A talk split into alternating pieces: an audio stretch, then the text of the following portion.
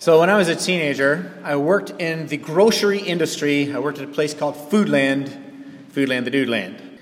And I have so many great memories of working there, but one of the, one of the uh, memories that isn't so fond is that we had this job. And some of you who worked in the grocery industry may recognize this. You might have had to do this. It's called facing the shelves. And so every once in a while, when the, when the customer base would go down, they would say, uh, the, my boss, uh, he was a it was an interesting guy. He was, he was great, actually. And, uh, but he was a real interesting guy. He had all these little isms he used to say. And uh, so he'd tell us to go stock the shelves. And before he told us to do it, uh, sorry, facing the shelves means you start at one end of the store and you touch every single product in the entire store, thousands and thousands of them. And you turn all the labels so they're perfectly facing out. You move the product forward. So it takes a little while because there's thousands and thousands of products. So you face the store. That's what he'd say. So he would say to us, uh, now, I know this is a lesson in futility. That's how we'd always start it. And we just knew what was, it was great. It was predictable. Just every time he'd say, Guys, come here for a second, gather around. Now, I know this is a lesson in futility. Now, his voice wasn't exactly like that, but I need you to just get a picture of the, the intensity. But I need you to face, face all the aisles. I need you to go down every product. I need you to touch every product. You do this. Lesson in futility. Of course, it's a lesson in futility because for those of you kids who may be in here saying, What is a lesson in futility? Because by the time you get to the last aisle, you could start over again and you could just keep going until the return of our Lord. Because when there are people in a grocery store, things are constantly being touched and moved all the time. So it's a lesson in futility. You could just keep going around and around, an endless cycle. Cutting your lawn, lawn maintenance is like that. It's the fall. We've, now it's the time to overseed. It's the time to do these kinds of things, fall lawn maintenance. We've been in our home for 16 years. I've been pulling weeds for 16 years it's a bit of a lesson in futility. I mean, I'm going to do it again, but I just know I'm going to have to do it again next year. It's just a lesson in futility. Um, laundry is like that, right? And uh, my sister has five kids uh, because she's crazy. No, I'm just kidding. Um, I, I, come from a family of five kids, so I can say that because we're crazy. So uh, she's got five kids, and so by the time she and they're, they're small. So by the time she finishes all the laundry, she just gets upset that they have the audacity to wear clothing. You know, she just sees them walking around like, oh, how dare you wear clothes? Do you know the amount of work this has been? And uh, just ongoing, endless cycles, never ending cycle of futility. Our text for this morning is Ecclesiastes chapter 3. And it's one of the most widely known pieces of poetic literature in the Bible.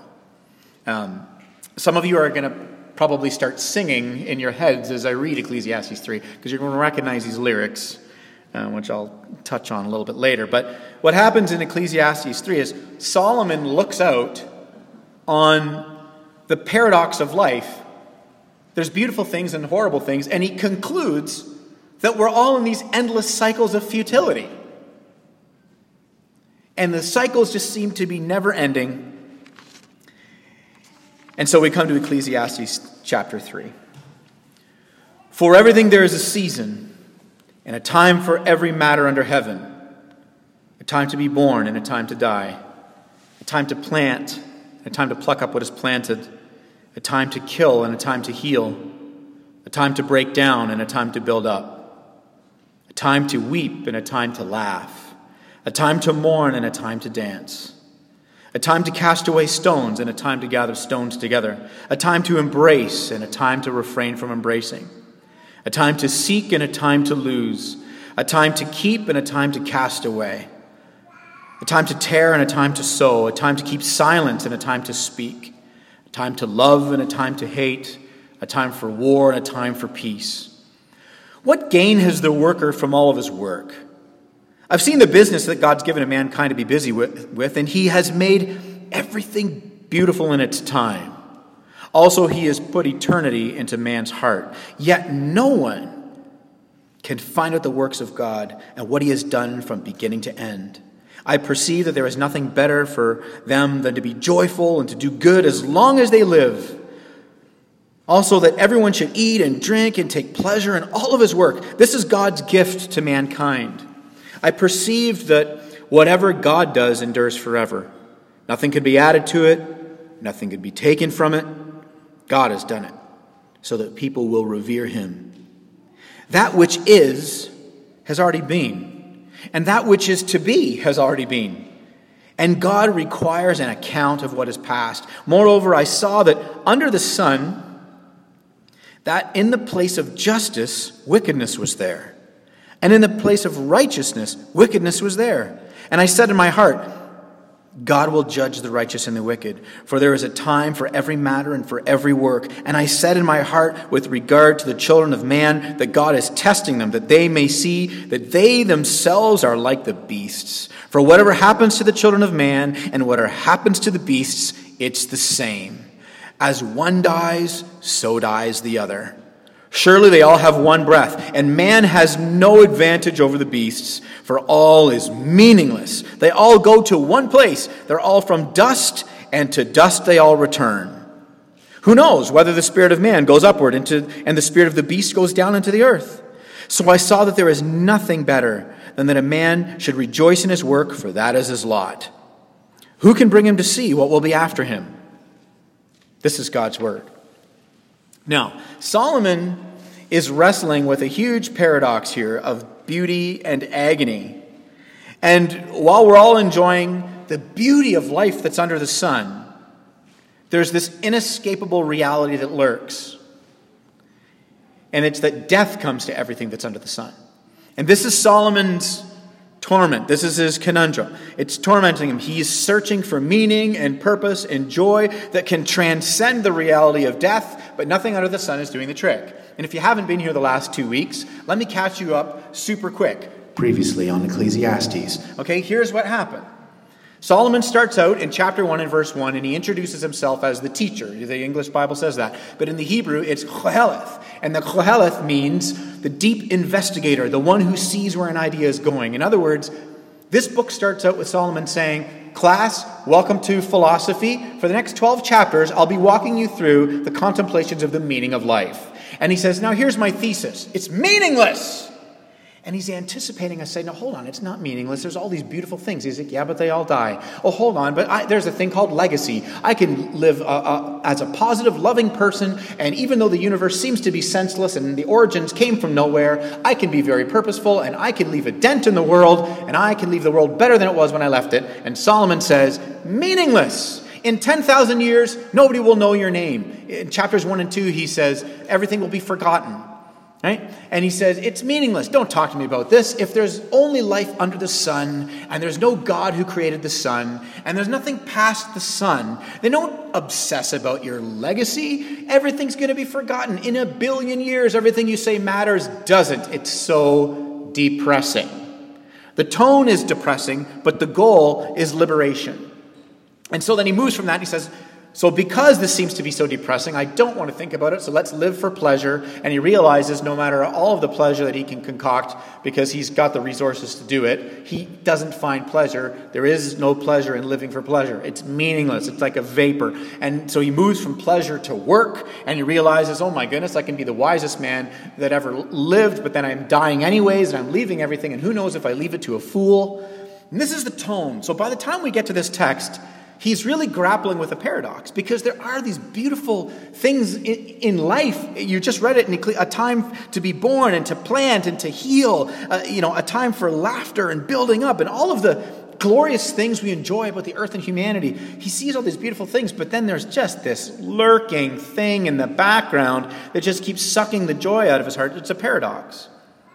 Back in like 1959, a guy named uh, uh, I think it's Pete uh, Siegel, Seeger, he wrote, he took these lyrics and he wrote a song. And in 1965, the Byrds did it, which is the version that many of you uh, may know if you remember the 60s at all, if you lived through them and you remember them. But, anyways, and so in 1965, they did the song, and you know, it's such a good song, they got it 50% right in terms of the tone. Because the song, and you remember it, it sounds like this it goes, there is a season, turn, turn, turn. There is a. Re-. It's like a lullaby. It's very comforting. It's all. It's lyrics over major chords. A time to live, a time to die, a time to die. It's very happy. They even sing about dying happy. So, like, it's an amazing song and it's 50% right. But I was thinking about this and thinking about Solomon and reading through his his philosophical treatise and realizing if I had to pick an artist to do that and do justice to Ecclesiastes 3, I wouldn't pick the Byrds, even though they did a tremendous job and it's a great song, but it's only 50% right. I think who would get it right would be Andrew Lloyd Webber and some of the, the music that he did for Phantom of the Opera, particularly Angel of Music. Now, if you haven't seen Phantom of the Opera and Angel of Music, Angel of Music is a song that is, it's like got this beautiful melody, and then it's got this haunting refrain. It's like major chord, minor chord. It, it just does something to your soul. It starts out because, you know, Christine is singing and then the phantom sings back to her. That's Ecclesiastes 3. Angel of music, come and listen. There's a time to be born, angel. Come to me, angel of music. Death! Angel of music, come and listen. There's a time for laughter, angel. Come to me, angel. Tears! That's Ecclesiastes 3. This is what he's wrestling with. See, here's the dilemma. The dilemma is there is a disparaging difference between the life that we want and the life that we have. And Solomon is identifying this, this challenge, this cycle. These first, ver- these first eight verses are inviting us to realize two things. Number one, all of our lives are unfolding in seasons. And number two, none of us control the seasons. They're happening. We read this like pragmatic North Americans. Solomon's not being pragmatic, he's being philosophical. If you're pragmatic, you go, ah, there's a season for everything. So what I have to do is operate in wisdom and, and just identify what's, what season I'm in and then, you know, and then uh, make the right choices in that season. That's how I preached Ecclesiastes 3 about 10 years ago. And I've you know, realized that's dead wrong. Solomon's not saying recognize the season, do the wise thing in the season. Yes, that's a very helpful way to live, but what he's, what he's actually getting us to do is go recognize that the seasons are going to turn, turn, turn, and you don't, they're not going to ask your permission. So, where are you going to turn? Who are you going to turn to when the season in your life shifts and it's a devastating season? And for all of us, and for all of us, we have those seasons. And so, this is what this kind of text provokes. Kids, if you look down in your notes, you'll see that. Um, that we, we, we kind of looked at what, what, this, what this text is encouraging us to do is to not put blinders on and only think about how life is beautiful, but to take the blinders off and recognize that you know, life is actually cyclical. And so, where are we going to turn in all this? How many of you students have ever started the beginning of a year and you're like, um, I'm going to use, I'm going to take good notes this year. I'm going to use red for this and green for that and blue for that, and I'm going to, and man, these notes are going to be underlined and highlighted. Whenever you use a highlighter, you're trying to make something jump out. This, Ecclesiastes chapter 3, is, is Solomon using a highlighter. It, it, it's a Hebrew literary device called antithetical parallelism. What a massive word. But in Hebrew poetry, antithetical parallelism means I'm going to take two things, juxtapose them to make a massive point about how big that chasm is. And Solomon uses 14. So, from a literary point of view, it's like he's taking a big highlighter and going, do you see there's a difference between the perpetual life of joy that we want and the cyclical life of joy and pain that we actually have? What are we going to do about this? Where are we going to turn? How do we find meaning in all of this? This cyclical pattern, it provokes really big questions, and this is where Solomon goes with it. And the, one of the questions it provokes as he starts talking about injustice is if life is a cycle, and there's this constant life cycle of life and death, life and death, generations coming and going, is humanity getting anywhere? Are we getting anywhere? And he restates his thesis from the beginning. He says, No, we're not getting anywhere. But he's anticipating our answers. He's anticipating to say, Hold on.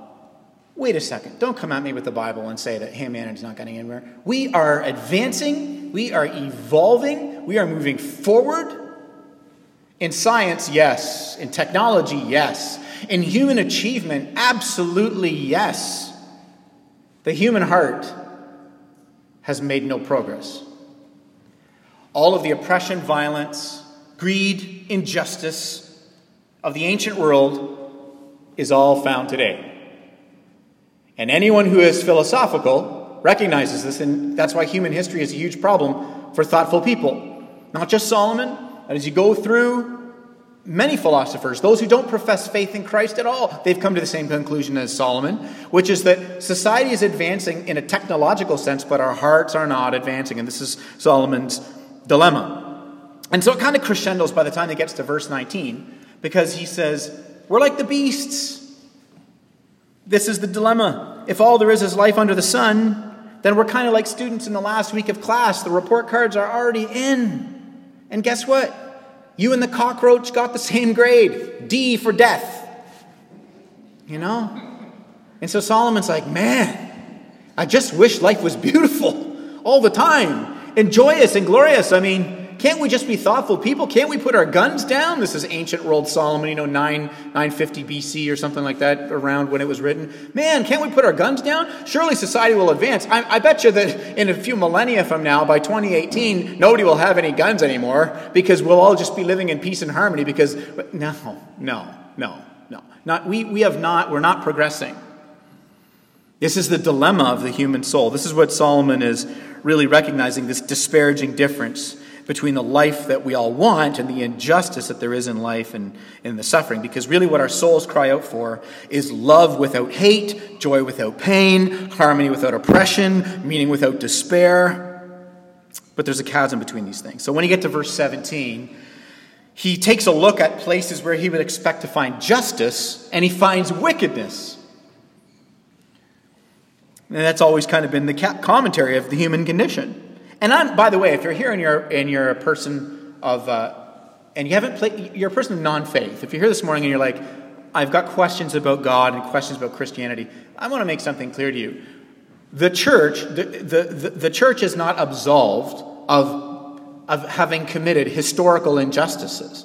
So I'm not standing here saying like the church are the church is where the good guys are and, and ever all the bad guys are out there. God doesn't divide the world up that way. He's like you're either in Christ or you're out. So if you're here and you're having a hard time swallowing this, saying, well, well, the church isn't like this pristine historical picture of justice, I agree that there's black spots throughout all humanity. But the injustice of the church's history is not a logical, a logical argument against God's existence.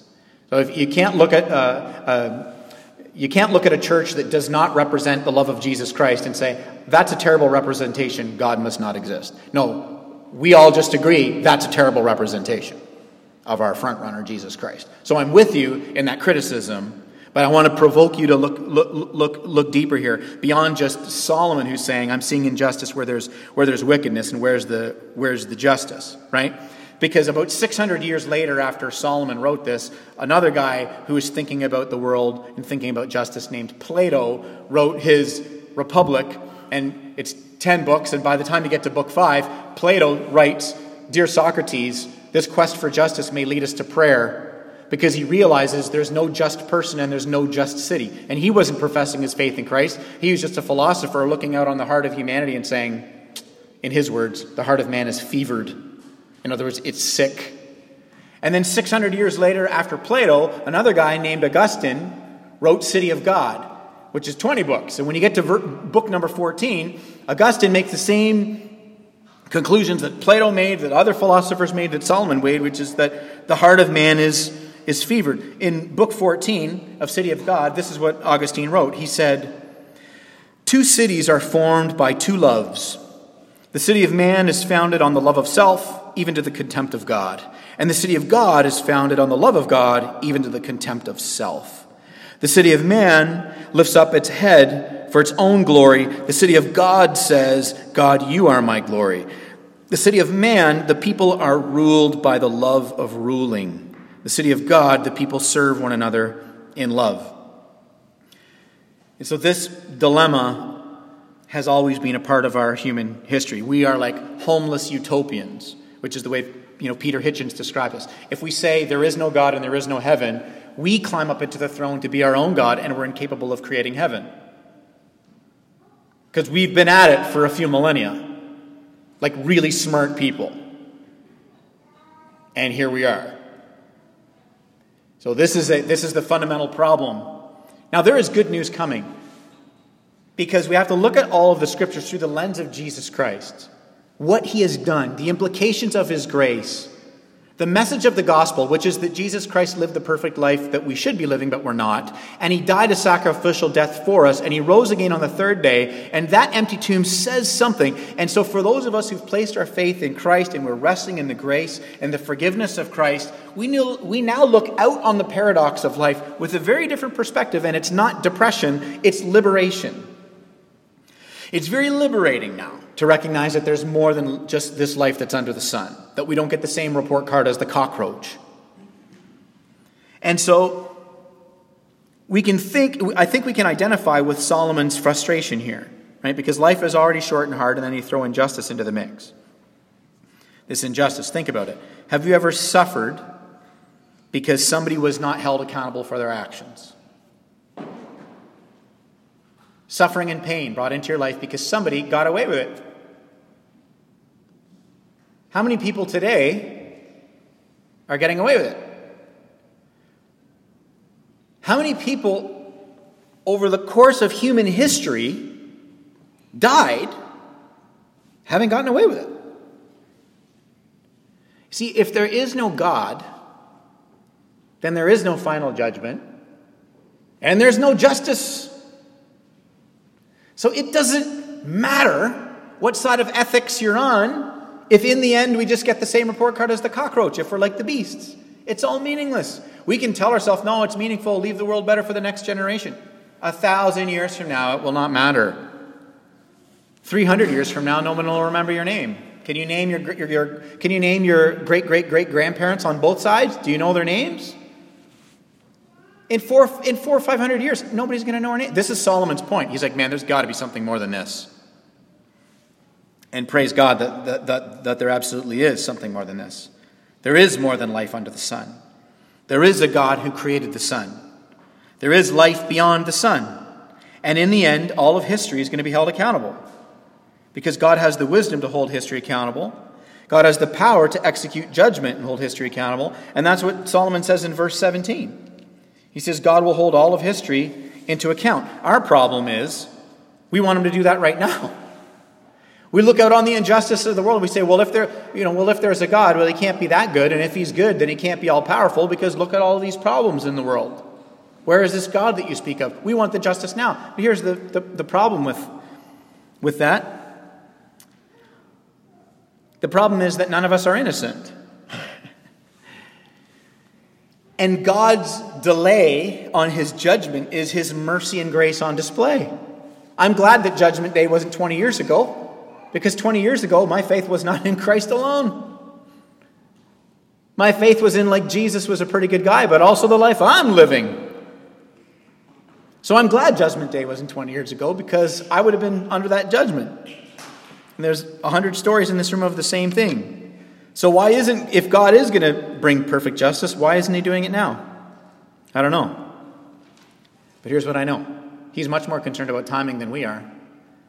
Matthew chapter 8, Jesus has an encounter with the demon. And the demon says to Jesus, Legion, Matthew 8, the, the demon says, Hey, are you going to torment us before the time?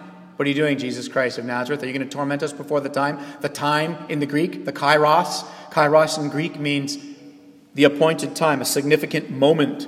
I mean, the demons themselves know there's, uh, there's D Day is coming for us. But the demons also knew that wasn't the day. Can you think about that for a second? That'll blow your mind. The demons are saying to Jesus, Hey, we know we're all going to be goners. We know you're going to eradicate evil, restore everything, but that day is not today. So God is more concerned about timing than, than we are, for sure. Absolutely. The Bible reveals repeatedly that God has always been incredibly slow to bring judgment. It's His mercy and His grace on display because none of us are innocent. Church is not where good people go. Church is where forgiven people go to worship Jesus, the only one who is good by God's standards. Yes, of course, we live to the glory of Christ. We continually desire to be sanctified and hate our sin and love our Savior and love our neighbor and be good people who care about the city and are a blessing to the city. Yes, and amen to all of those things. But I'm, I'm defining good as God defines good. And God's definition of good is incarnating himself in Jesus. And I don't know about you, but this preacher would go straight to hell if I had to, if I had to uh, live my life to the standard of Jesus Christ. Bad news. Everybody in this room, you're going, you've been going straight to hell too. The most sanctified person in here, if it was dependent upon your works. So you see, none of us are innocent. All of us are recipients of God's grace. And the fact that God doesn't just deal with, you know, judgment on our time clock is his mercy on display. Because he has been saving and is saving people that we would never save. He has been saving the unjust from the beginning because unjust people are the only people that there are. Solomon's complaint is, Where's the justice? Plato's complaint was, Where's the justice? All of the other philosophers' complaints were, Where's the justice? Augustine's complaint was, Where's the justice? Your complaint, my complaint, is, Where's the justice? Here's the good news God, in His great grace, comes in Jesus Christ so that you and I would not be recipients of the justice that we're calling for. and in His great grace, he comes in Jesus Christ and he forgives all of our sins so that by putting our faith in him, Jesus Christ has the audacity to scandalously unite himself to us. So that on Judgment Day, we don't get the justice that we're all crying for. Oh, Judgment Day's coming. Don't worry about it. If you're here and you're a person of non faith, you say this whole thing is ridiculous and fairy tales and you're talking about Judgment Day.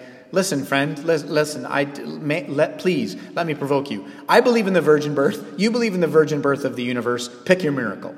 Okay? We both believe in miracles. And so, at, at the end of the day, there's only going to be uh, life, life or death, and Solomon is provoking us to look for not just life under the sun and meaning under the sun, but life beyond the sun.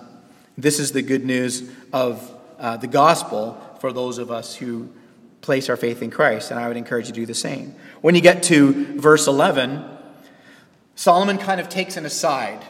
When I say aside, what I mean is the way to understand Ecclesiastes is number one, he's being philosophical. Number two, he's kind of method. So he's sitting in the seat of the skeptic, the skeptical person, the person who says, the skeptic says, we're not sure if there's a God, we're not sure if there's an afterlife, so let's just live for the present, right? Because that's what secular means in the Latin, secularia, it means the present. So the secular person says, we don't really know what's later. We, don't, we only have the now, so live for the now. So what Solomon does is he's doing that. And so he's playing out all these roles. But then all of a sudden in verse 11, he does this aside. He breaks the fourth wall. He comes out of his the one man play and he looks us straight in the eye. And what he says breaks through the depression and darkness like a sunbeam breaking through a dark, senseless sky. And here's what he says in verse 11 He says, God has made everything beautiful in its time. That can be understood two ways in the Hebrew beautiful as in, oh, that's beautiful, or beautiful as in appropriate. God has made everything appropriate in its time, God has made everything fitting in its time. This is inviting us to recognize our smallness and God's greatness. In other words, the seasons change without our permission, so, where are we going to turn? Because everything is beautiful in its time, everything is appropriate in its time, and Solomon refuses to be a philosophical ostrich, living in a violent disconnect between the meaninglessness that he sees in the life death cycle and the undeniable desire for meaning that he has in his soul. And here we are, creatures desiring meaning. And, he, and, and Solomon says, God has made everything beautiful in its time. C.S. Lewis was an apologist who wrote a book called Mere Christianity. He was an atheist writer and philosopher who came to faith, and this is what he said about meaninglessness. He said, If the whole universe has no meaning, then we should have never found out that it has no meaning. Just as if there was no light in the universe and therefore no creatures with eyes, we should never know that it was dark. Dark would be without meaning. So after Solomon says God made everything beautiful in his time, he says this liberating, shocking thing, and he says, God has put eternity in our hearts. Now that's a game changer.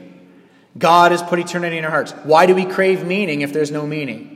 If there's no origin to the universe and we are just a collocation of molecules that just spontaneously, for no reason, came together, why do we care about this thing called meaning if fundamentally we're all mistakes, accidents? And Solomon says there's a reason we crave this sense of meaning. There's a reason we desire for beauty and we wish it was perpetual beauty because God has put cheolam, eternity in our hearts, a craving for permanence of life, a craving for perpetual life of meaning, for joy and love and pleasure that has no horizon, life with no vanishing point. That's what we want, and that's what God put in our hearts. So everyone, every human, whether their faith is in Christ or not, are looking for something to fill the void, to give the perpetual joy, the perpetual meaning, the perpetual sense of, of uh, validation and of u- utility and not futility in their soul. This is why we crave it. This is why we're deeply bothered when we, when we think about mortality, because our souls were created for eternity. We rage against a temporary existence that's cyclical because we were made for an eternal existence that is linear. This is why at funerals we're so uncomfortable. We don't know what to say. We don't even want to be there. We're at a loss. We don't want to see the casket. We don't want to walk by the casket. Close the casket. No casket. Don't call it a funeral. Call it a celebration of life service. This is what us Westerns do. We don't go to funerals like sociopaths. Nobody goes and shakes the hand of the, of the widow and says, well, you know, it's just a natural part of life. I mean, we're a collocation of molecules. We had a senseless, we had a senseless uh, origins. We have a senseless death. We're telling ourselves that life have meaning, but really they don't. So, um, good luck to you with the remainder of your days before you return to the dust like a cockroach. Nobody says that at a funeral. Skeptics and atheists what, what, do we, what do we do if you're here this morning and you're a person of non faith? The, and, I got to say, the Christians, we fall into all this stuff. The Christians do the same thing too. They sit there at the funeral, and what do we do? We have to all of a sudden try and extract meaning out of it. So, what, how do we talk about the dead? They were a world changer, they changed all of our lives. Don't worry, everybody. They didn't die for no reason. The good news of the gospel is the end is not death. So the Christian weeps at the funeral and yet with a sense of joy. We have sorrow, but not like one who doesn't have hope, because there is more than life under the sun. There is a God who created the sun, there is life past the sun, there is eternity in our hearts, which is, which is why we crave this permanence and why we crave this this uh, sense of joy without pain, because that's what we were created for. It goes on to say that God has put eternity in your hearts, and only God sees the beginning to end. We don't see the beginning to end. Here we are in the middle.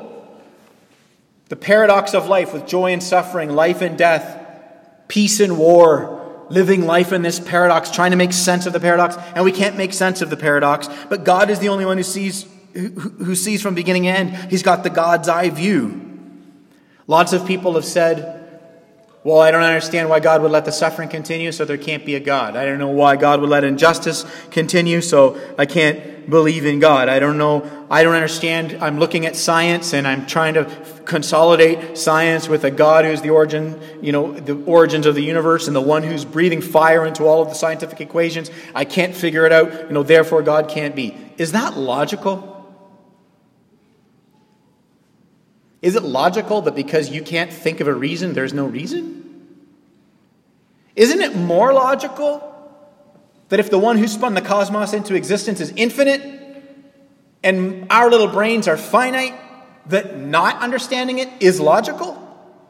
Doesn't it make more sense that if we look out at the paradox of the world and suffering and joy and beautiful things and terrible things and we can't make sense of it all, but there is a God who is weaving a tapestry of history, who is going to judge all of history, doesn't it make more sense that we can't figure that out? I think it makes more sense. Wouldn't it be terrifying if you came to church this morning and I said, Our text today is Ecclesiastes 3. I'm going to explain comprehensively the meaning of life, the origins of the universe.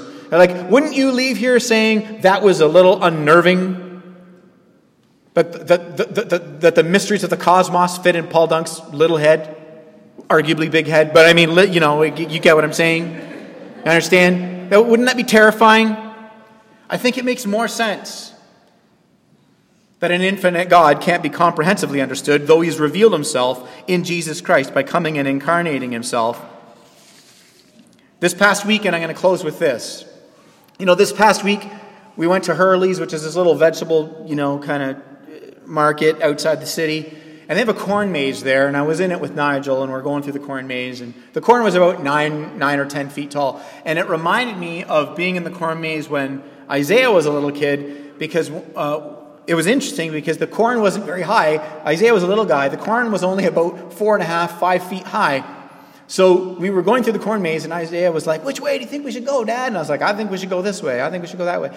And he's like, How do you know? I could see over the corn. I could see over all the corn. I could see where all the paths led. I saw the whole thing. God sees over the corn of your suffering. He sees over the corn of human history. He sees over the corn of all of the paradoxes that we can't make sense of. He knows where it's all leading. He's got it. We are down here, wandering through the corn. And Ecclesiastes is a book saying, well, as you're wandering through the corn, you're going to come to a lot of dead ends. And my question for you is, where are you going to turn? Where are you going to go? Where are you going to find hope? What are you going to do? The good news of the gospel is that it changes everything. In the beginning, there was no, left, there was no life death cycle. Solomon is raging about the cycle. Jesus Christ came and he put an end to the life and death cycle. Sin brought the meaningless cycle. Jesus Christ came through his life, his death, and his resurrection, and he put an end to the cycle. And he restored us to an eternal, linear reality by uniting us to himself by grace.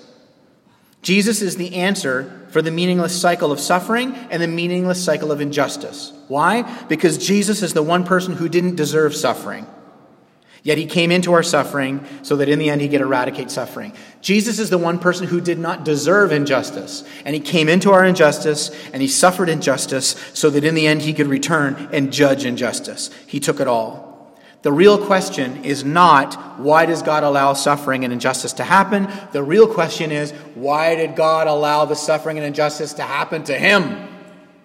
And the answer is he loves you. Jesus came to take on your suffering, your pain, your injustice, your sin, so that in the end, he could judge evil without judging you. And if you're in Christ, good news, church, your judgment day has already happened.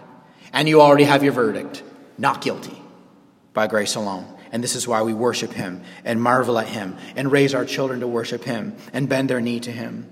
Jesus Christ is the answer to the meaningless cycles of a short life that ends in death by uniting himself to us so we can have eternal life.